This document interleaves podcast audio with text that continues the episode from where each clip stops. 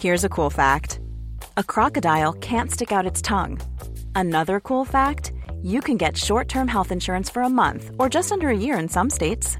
United Healthcare short term insurance plans are designed for people who are between jobs, coming off their parents' plan, or turning a side hustle into a full time gig. Underwritten by Golden Rule Insurance Company, they offer flexible, budget friendly coverage with access to a nationwide network of doctors and hospitals. Get more cool facts about United Healthcare short term plans at uh1.com. Millions of people have lost weight with personalized plans from Noom, like Evan, who can't stand salads and still lost 50 pounds. Salads, generally, for most people, are the easy button, right? For me, that wasn't an option. I never really was a salad guy. That's just not who I am. But Noom worked for me. Get your personalized plan today at Noom.com. Real Noom user compensated to provide their story. In four weeks, the typical Noom user can expect to lose one to two pounds per week. Individual results may vary. Hey, I'm Ryan Reynolds. Recently, I asked Mint Mobile's legal team if big wireless companies are allowed to raise prices due to inflation. They said yes. And then when I asked if raising prices technically violates those onerous two year contracts, they said, What the f are you talking about, you insane Hollywood ass? So to recap, we're cutting the price of Mint Unlimited from $30 a month to just $15 a month. Give it a try at mintmobile.com slash switch. $45 upfront for three months plus taxes and fees. Promoting for new customers for limited time. Unlimited more than 40 gigabytes per month. Slows. Full terms at mintmobile.com. گل لاله ما این ویدیو رو که درباره هلند ساختیم یه خودم توش از گل لاله گفتیم چون که خیلی از ما امروز لاله رو اصلا به هلند می‌شناسیم هلند رو هم به گل لاله می‌شناسیم اون یه خورده ولی کافی نبود و نیست. داستان گل لاله هم یه خوری پیچ و خمش بیشتره هم خیلی داستان جذابتریه. اینجا می‌خوایم چند دقیقه داستان شگفتانگیز گل لاله رو تعریف کنیم. برای این کار اول باید بریم عقب. بریم عقب اولش حداقل تا قرن 16 تا قرن 16 میلادی. قرن 16 میلادی چه خبره؟ تو ایران چه خبره؟ دوره حکومت صفوی است. ولی ما نمی‌خوایم بریم ایران. ما می‌خوایم بریم عثمانی. عثمانی اون موقع قدرتش خیلی زیاده. مرزا رو کشیده تا همسایگی اتریش تا دروازه های وین. اروپایی که از قرون وسطا رد شده وارد عصر روشنگری داره میشه. هم مرز عثمانی هم هست. در عثمانی سلطان سلیم اول یک مهمانی داره اتریشی که اسمش هم سخته. فقط می نویسی من نمی‌تونم روش بخونم. ایشون یه نوعی سفیر وین بود در بار عالی آدمی هم بود که به گیاه شناسی و جانور شناسی و اینا علاقه داشت. جمع می‌کرد اطلاعات گیاه و جانور رو جمع می‌کرد و مینوشت و ایشون برای اینکه مذاکره بکنه درباره مرز عثمانی و اتریش میره خدمت سلطان و در واقع سفیر اتریش میشه مأمور مذاکره میشه. تو راه که داره میاد نزدیک های قسطنطنیه که می‌رسه هوا سرد آخر زمستون مثل اوایل بهار اینا می‌بینی که باغای اینا پر از گله. بعد گلاش هم یه گلایی که عطر نداره مدل گلبرگاش هم با گلای دیگه فرق داره. یه خورده این شاخکاش تیز میشه که این گله چیه؟ این موقعی سال اصلا داستان گل چیه؟ با این فکرام میاد تو دربار سلطان سلیم. در دربار سلطان هم اون موقع لاله رو استفاده می‌کنه واسه اینکه این امامشون رو تزیین کنن. این نقش و نگارش توی عبای سلطانی هم انگار بوده توی لباس هم اینا هم بوده. لای این چینچینای امامه انگار مثلا گل لاله میذاشتن اون موقع. ایشون می‌پرسه که اسم این گله چیه؟ یه چیزی بهش میگن یا این متوجه نمیشه یا اونا اشتباه می‌گیرن. اینا این اسم لاله رو با امامه اشتباه می‌گیره.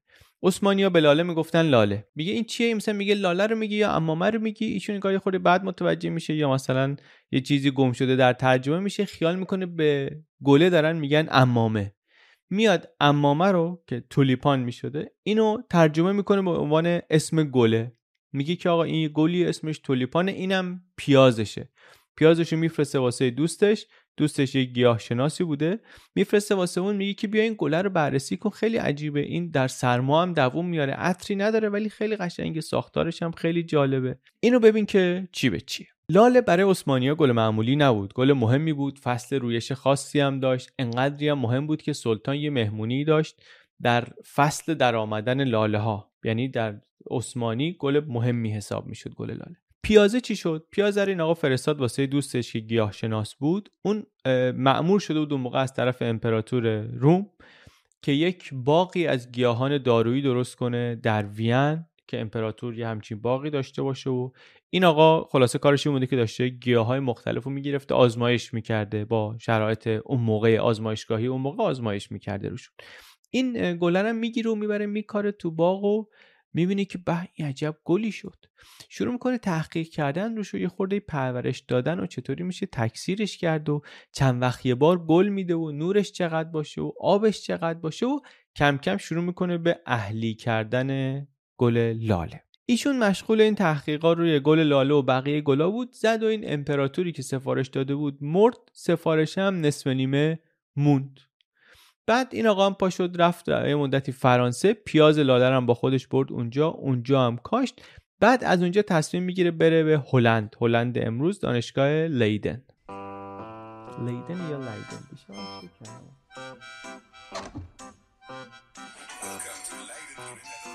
لیدن.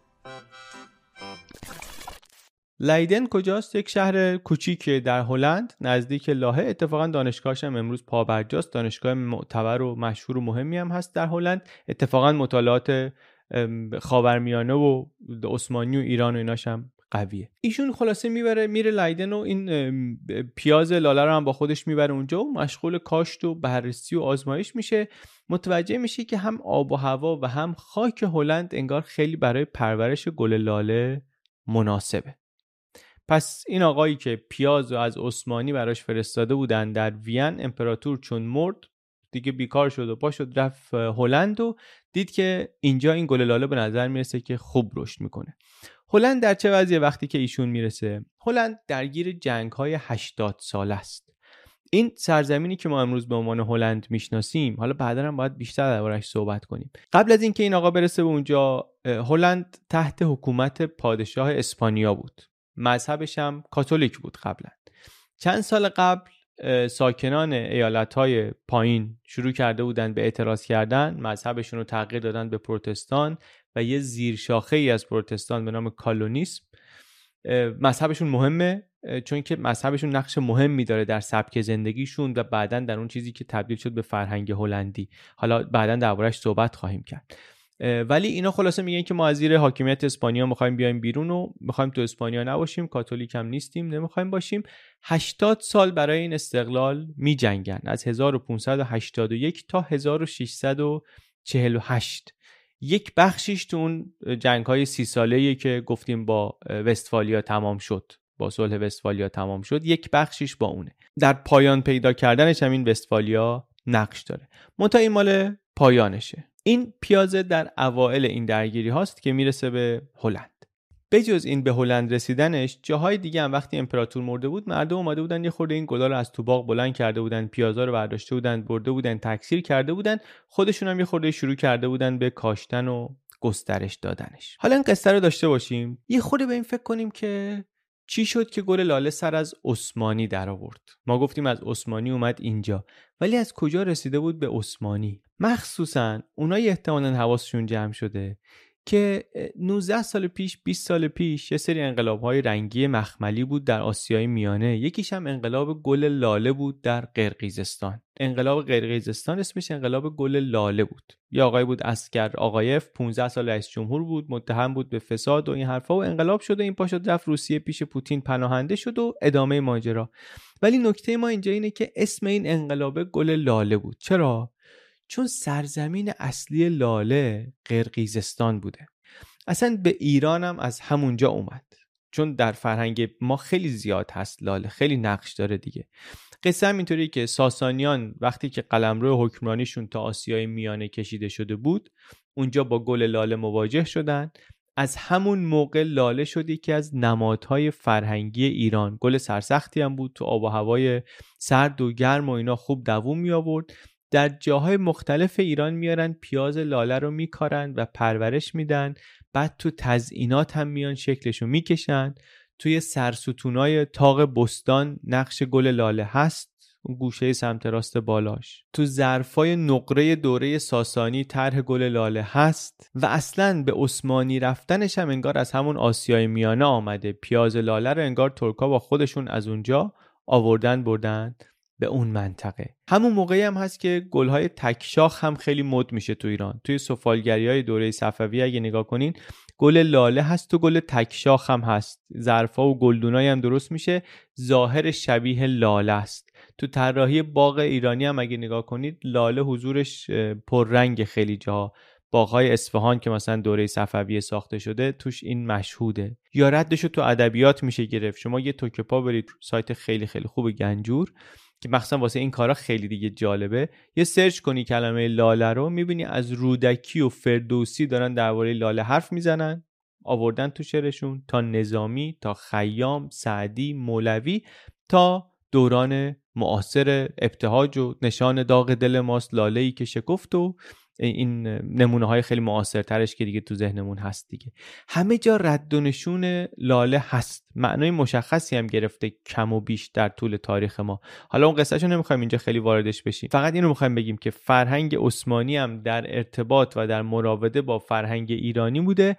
بر همین اونجا هم لاله نقش پررنگی گرفته از همین همسایگی. و جالب اینه که همه این نشونه هایی که ما داریم تو فرهنگ ایرانی از لاله پیدا می‌کنیم اینا مال قبل از قرن 16 همه میلادیه. قرن 16 هم وقتی بود که پای لاله رسید به اروپا. ما داریم تو این نشانه ها رو قبل از اون و خیلی قبل از اون و حتی قبل از شکل گرفتن امپراتوری عثمانی می‌بینیم در فرهنگ ایرانی. این نکته جالبیه. برگردیم ولی حالا دوباره به هلند. برگردیم به اوایل سالهای 1600 عصر طلایی هلند. عصر طلایی هلند هم یه ویدیو می‌خواد واسه خودش. اون دوره که هلند در اقتصاد در نیروی دریایی در تجارت در هنر داره حرف اول رو می‌زنه. تکثیر لاله در هلند داره خیلی کند پیش میره. اینا ویژگی های ذاتی لاله اینطوریه. ولی اقبال عمومی بهش خیلی زیاده. هنوز این جایی که ما بهش میگیم هلند از اسپانیا مستقل نشده. جنگ هنوز ادامه داره. یه سری از ایالت ها ولی تونستن مستقل بشن. تو این ایالت های مستقل که بندر هم دارن الان یه طبقه شکل گرفتن از تجار از بازرگان ها که اینا هم وضع مالیشون خوبه هم قدرت سیاسیشون خیلی زیاده حرف اول رو می‌زنن. تا اون موقع یادمون باشه تو اروپا قدرت همیشه دست زمیندارا بوده. هلند الان یه دوران جدیدی رو رو کرده. ماجرا در هلند عوض شده. قدرت دسته آدمایی که تجارت دارن می‌کنن. این تازه است. این نقطه کلیدیه در تاریخ دنیا تاریخ مالی تاریخ اقتصاد دنیا. و بیشتر اروپا در حال جنگ دارن می‌زنن سرکله همدیگه. هلند نیروی دریایی مسلط رو پیدا کرده و بیشترین ثروت رو هم داره تو همین محدوده جغرافیایی کوچیک خودش تولید می‌کنه. این طبقه جدید پولدار هلند علاقه هم دارن پیدا می‌کنن به یه چیزهای جدیدی. به یه چیزهای عجیبی. پول اومده دستشون دارن خرج می‌کنن برای تابلوهای نقاشی گرون قیمت و صدفهای کمیاب و هر چیزی که خلاصه غیر معمول باشه. یک متفکرینی هم هستن که میگن اصلا علت این که تاجرای هلندی به چیزهای عجیب غریب علاقه پیدا کردن یه مقدار به خاطر آموزه های مذهبیشون بود. کالونیسم خیلی تاکید داره روی سخت کوشی و کار کردن زیاد و این حرفا تجارت کردن معامله کردن کسب ثروت اینا رو درباره پول درآوردن میگه. درباره خرج کردن هم یه سری آموزه داره. مثلا اینا نمی‌تونن برن طلا بخرن. پسندیده نیست که به خودشون طلا آویزون کنن یا برج و بارو بسازن. چون اینا تظاهر به ثروته. مدل آموزه های مذهبیشون اینطوریه انگار که شما باید کار کنی پول در بیاری ولی نباید با مدل مثلا لباس پوشیدن ثروتتو نشون بدی. به جاش باید بری برای چیزهای طبیعی هزینه کنی مثل صدف مثل گل و گیاه مثل تجلیل زیبایی های طبیعت. چون اینا تجلیل پدر آسمانی حساب میشه و اشکالی نداره چون طبیعیه. به نظر می‌رسه یه همچین حالی داشته مذهبشون این شرکت کمپانی هند شرقی هلندم همین دوره ساخته شد. برای اینکه تجارت رو گسترش بده درست شد. شروع استعمارگری هلندم همین دور است. حالا به همه اینا بعدا جای دیگه خواهیم پرداخت. همین کمپانی هند شرقی هلند خیلی کمک می‌کنه به انباشت ثروت بیشتر در هلند. یه گروه بیشتری از مردم رو میارن به سرمایه گذاری و به تجارت و بعد مدامم به ثروت این طبقه اضافه میشه. 6 تا شرکت میگن دو این دوره تأسیس میشه. فقط برای فروش پیاز گل لاله. این جمله دو تا نکته مهم داره.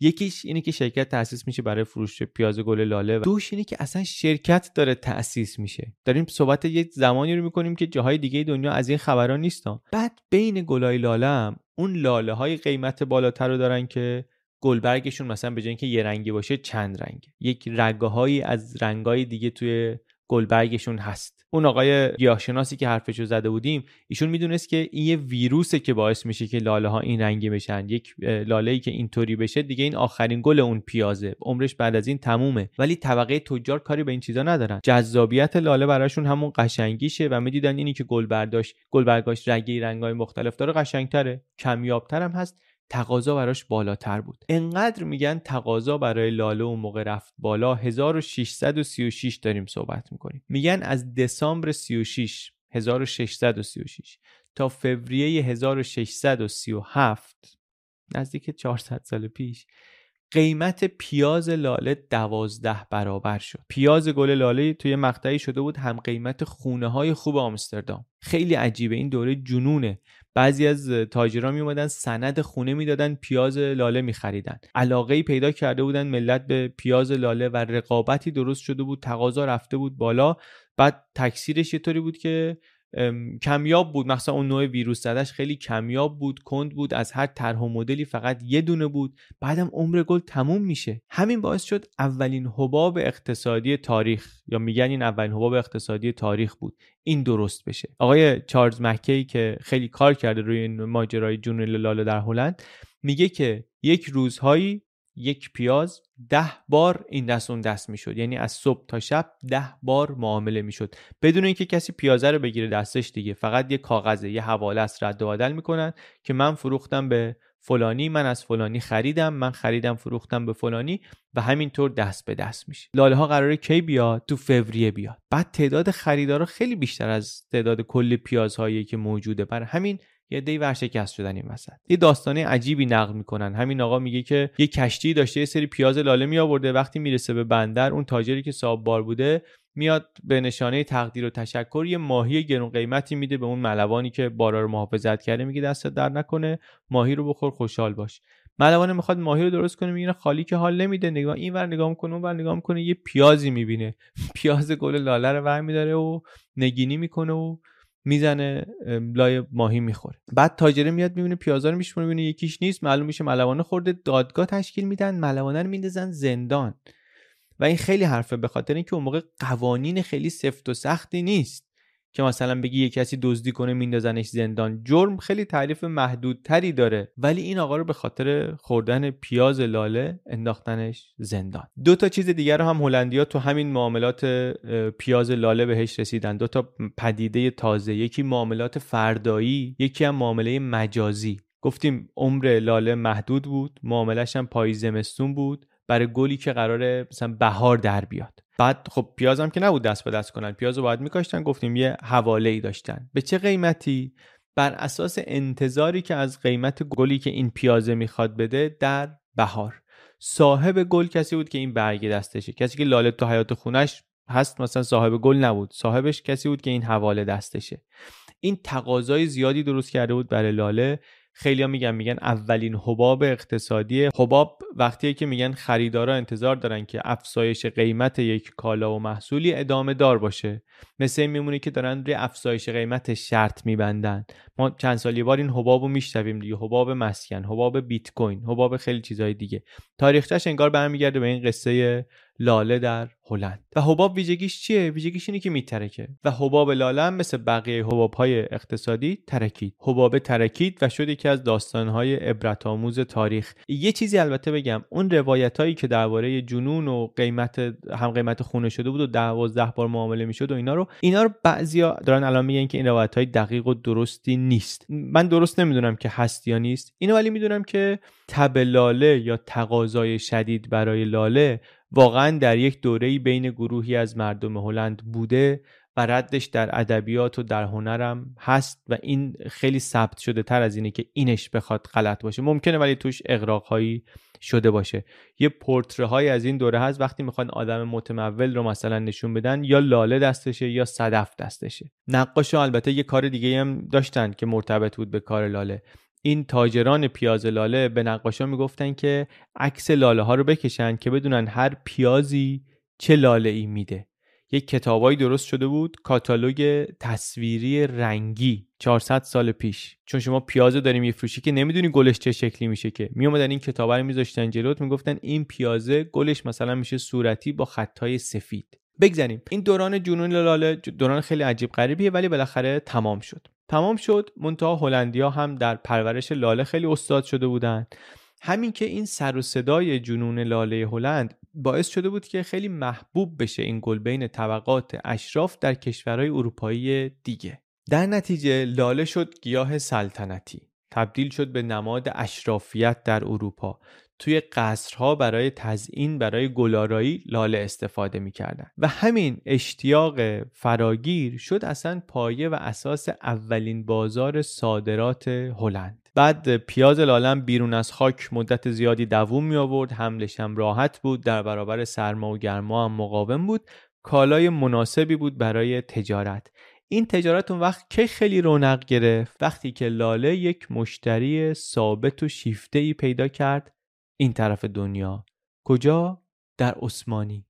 یعنی لاله رفت دور زد در عصر سلطان احمد سوم دوباره رسید به عثمانی. هفتاد سال بعد از تب لاله هلند ما تب لاله عثمانی داریم. بر همینی که میگم جالبه داستان چند تا کشور و امپراتوری و پدیده مهم این دوران مدرن آغاز دوران مدرن رو به هم وصل می‌کنه. عثمانی تا نیمه قرن 16 داشت قلمروش رو گسترش می‌داد. اواخر قرن 17 کم کم شرایط عوض شد. اروپا پیشرفت کرده بود در تکنولوژی و در علم مخصوصا و اینها. این پیشرفتها باعث شد قدرت نظامی بره جلو. دیگه قرن 17 و قرن 18 اوایل قرن 18 عثمانی داشت جنگا رو میباخت به همسایه های اروپایی و اهدامه هایی که داشت میبست معلوم بود که موضع باب عالی تغییر کرده واقعا. سلطان مجبور میشه با شاههای کشورهای دیگه رفتار برابر داشته باشه چیزی که بهش عادت نداشتن از قبل. مجبور میشه کم کم عثمانی بخشهایی از قلمروش رو از دست بده به اتریش به روسیه. تا قبل از اون هر وقتی که ها می‌خواستن یک تجارتی مراوده با غرب بکنن یا یه تکنولوژی مثلا علم و دانشی از قبل یاد بگیرن علماشون صداشون در میومد که وا اسلام و قرآن چی میشه؟ حکم خدا چی میشه؟ ما حالا بریم با کافر مراوده کنیم بیاریم ازش چیزی یاد بگیریم بریم تجارت بکنیم بعد از این معامله پولی گیرمون بیاد خیلی گرفتاری داریم. یا آیه هم از قرآن می آوردن استناد می‌کردن می‌گفتن خلاصه نباید این کارا رو بکنیم. اما وقتی این شکست ها رو خورد عثمانی عملا یه بخشایی از سرزمین اسلام رفت واگذار شد به کفر و دیدن که این شر بزرگتریه. گفتن اشکال نداره. یک بخشی از علما کوتاه اومدن گفتن که بریم یه مقداری چیزایی یاد بگیریم از کفار چون یاد نگیریم و وقت مملکت اسلام باید بدیم دستشون. یه بخشیشون رو هم که کوتاه نیومدن بارعالی زد کنار دید دیگه نمیشه اینطوری واقعا کار جلو برد. عثمانی شروع کرد سفیر فرستادن به کشورهای اروپایی. سفیر فرستاد بریم ببینید اونجا چه خبره بیاید بر ما تعریف کنیم. کی؟ یه دوره در نیمه اول قرن 18 این دوره ای که بهش چی میگیم در عثمانی؟ میگیم دوره اصلاحات گل لاله لاله دوری. دوره گل لاله. دورانی تقریبا صلحآمیز که توش اصطلاحا دربار عثمانی گرفتار جنون لاله شد. یعنی چی؟ دوره‌ای که طبقات بالای جامعه این گل لاله براشون شده بود نماد برخوردار بودن نماد طبقه اجتماعی زیبایی شناسی داشتن شیک بودن پذیرفتن المانهای غربی و همزمان بود با باز شدن درها و اینکه عثمانیایی که فکر می‌کردن مرکز دنیاست ببینن که او غرب چقدر از ما جلو زده. حالا فقط هم دیگه صنعت و تجارت و تکنولوژی و تجهیزات نظامی و اینا نیست دیگه. در هنر هم می‌دیدن پیشرفت کرده غرب بعد کنجکاو می‌شدن که ببینن چه خبر شده. بریم بیشتر یاد بگیریم. خودمونم اینای چیزای شبیه این رو در فرهنگ خودمون داشته باشیم. و این این دوره گل لاله خیلی های جالبی داره. خیلی جالب داره. چون هنر اینطوری کم کم از اروپا میاد یه چیزایش به عثمانی.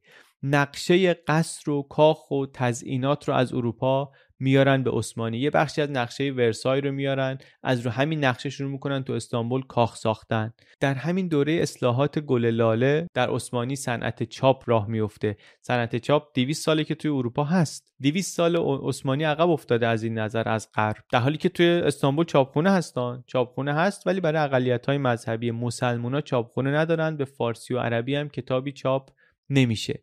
یه سری چاپخونه هست با حروف لاتین و حروف عبری می‌تونن کتاب چاپ کنن. این سفیرا رفتن واسه سلطان کتاب آوردن تعریف کردن که کتابخونه های غرب این شکلیه و اون شکلیه و سلطان هم خیلی خوشش اومد و بعد دید که او بس میشه کتابخونه هایی باشه که فقط برای سلطان نباشه کتابخونه عمومی باشه مردم بیان استفاده کنن.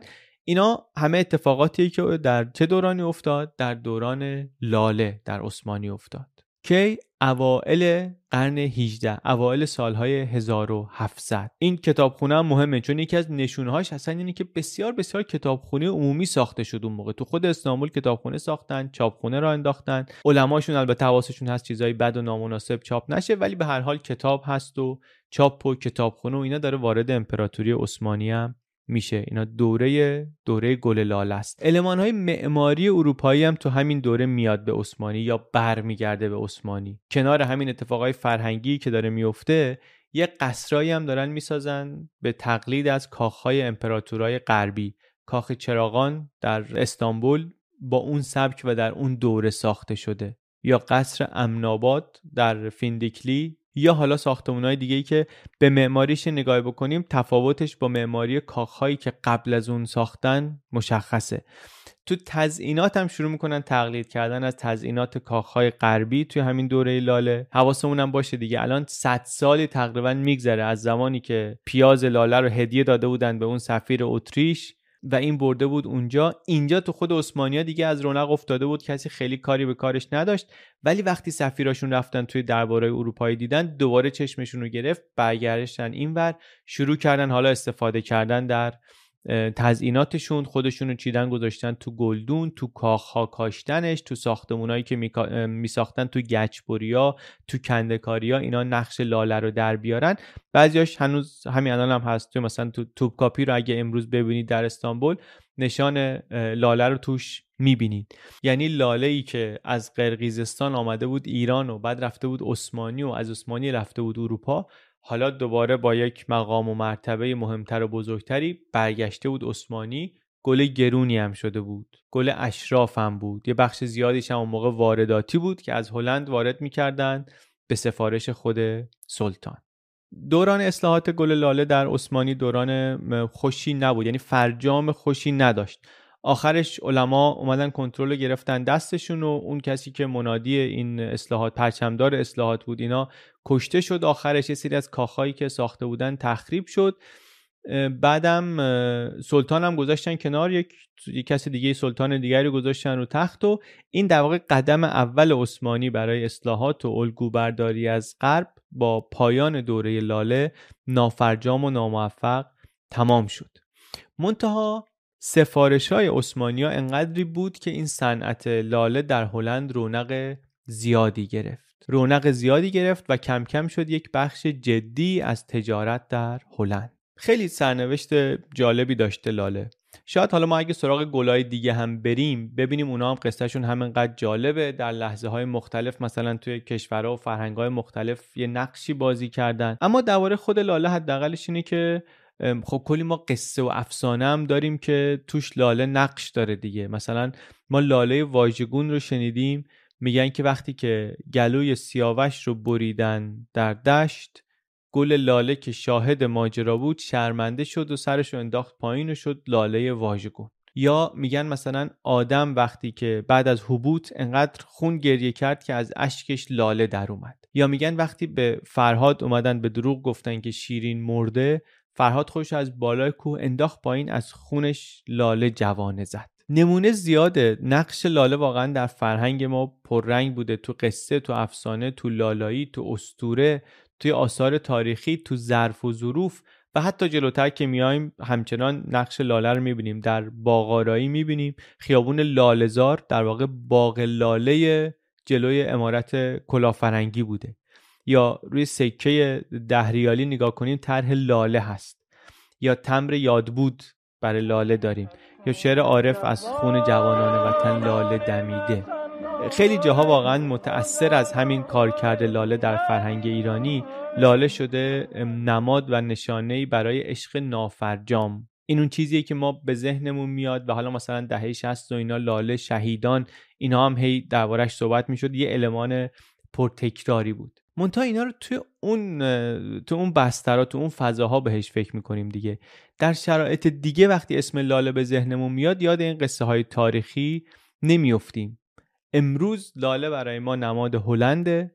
و هلند اون کشوری که تونسته لاله رو به عنوان یادآور کشور خودش جا بندازه. هم تجارت مستقیم می‌کنه هم کلی توریست جذب می‌کنه. خاک و شرایط آب و هوایش مناسب بوده برای رشد لاله. الان میگن که 60 تا 80 درصد لاله دنیا در هلند تولید میشه و صادر میشه به کشورهای دیگه. اصلا یکی از جذابیت های هلند رفتن مخصوصا در بهار اینه که خیلی قشنگ میشه و شما می‌تونی بری اونجا. انواع و اقسام business های توریستی هست. مرتبط با لاله می‌تونی بری ببینی. و خب معلومه با این حجم تولید بایدم به نام هلند سند بخوره احتمالا دیگه. چون این کاریه که نه قرقیزستان تونست با لاله بکنه نه ایران تونست بکنه نه عثمانی نه ترکیه. ما توی اون ویدیو قبلی که درباره حل مسئله به روش هلندی صحبت کردیم یه اشاره به گل لاله کرده بودیم. اگر خواستید یه جایی برای حل مسئله به روش هلندی مثال پیدا بکنید خب یه نگاهی به این بکنیم که قصه لاله چیه که از کوههای قرقیزستان جوونه می‌زنه. در فرهنگ ایرانی رشد می‌کنه تو دربار عثمانی مقام و منزلتی پیدا می‌کنه. راهش رو ادامه میده به سمت غرب میاد از بین همه این کشورها میگذره و این همه کشوری که باهاش مواجه شدن هلنده که می‌تونه لاله رو دستگم در ذهن بسیاری از مردم دنیا ثبت کنه به اسم خودش. اینم به نظرم یه چیزی که ارزش فکر کردن داره. خیلی مختصر این بود یک بخشی از داستان گل لاله.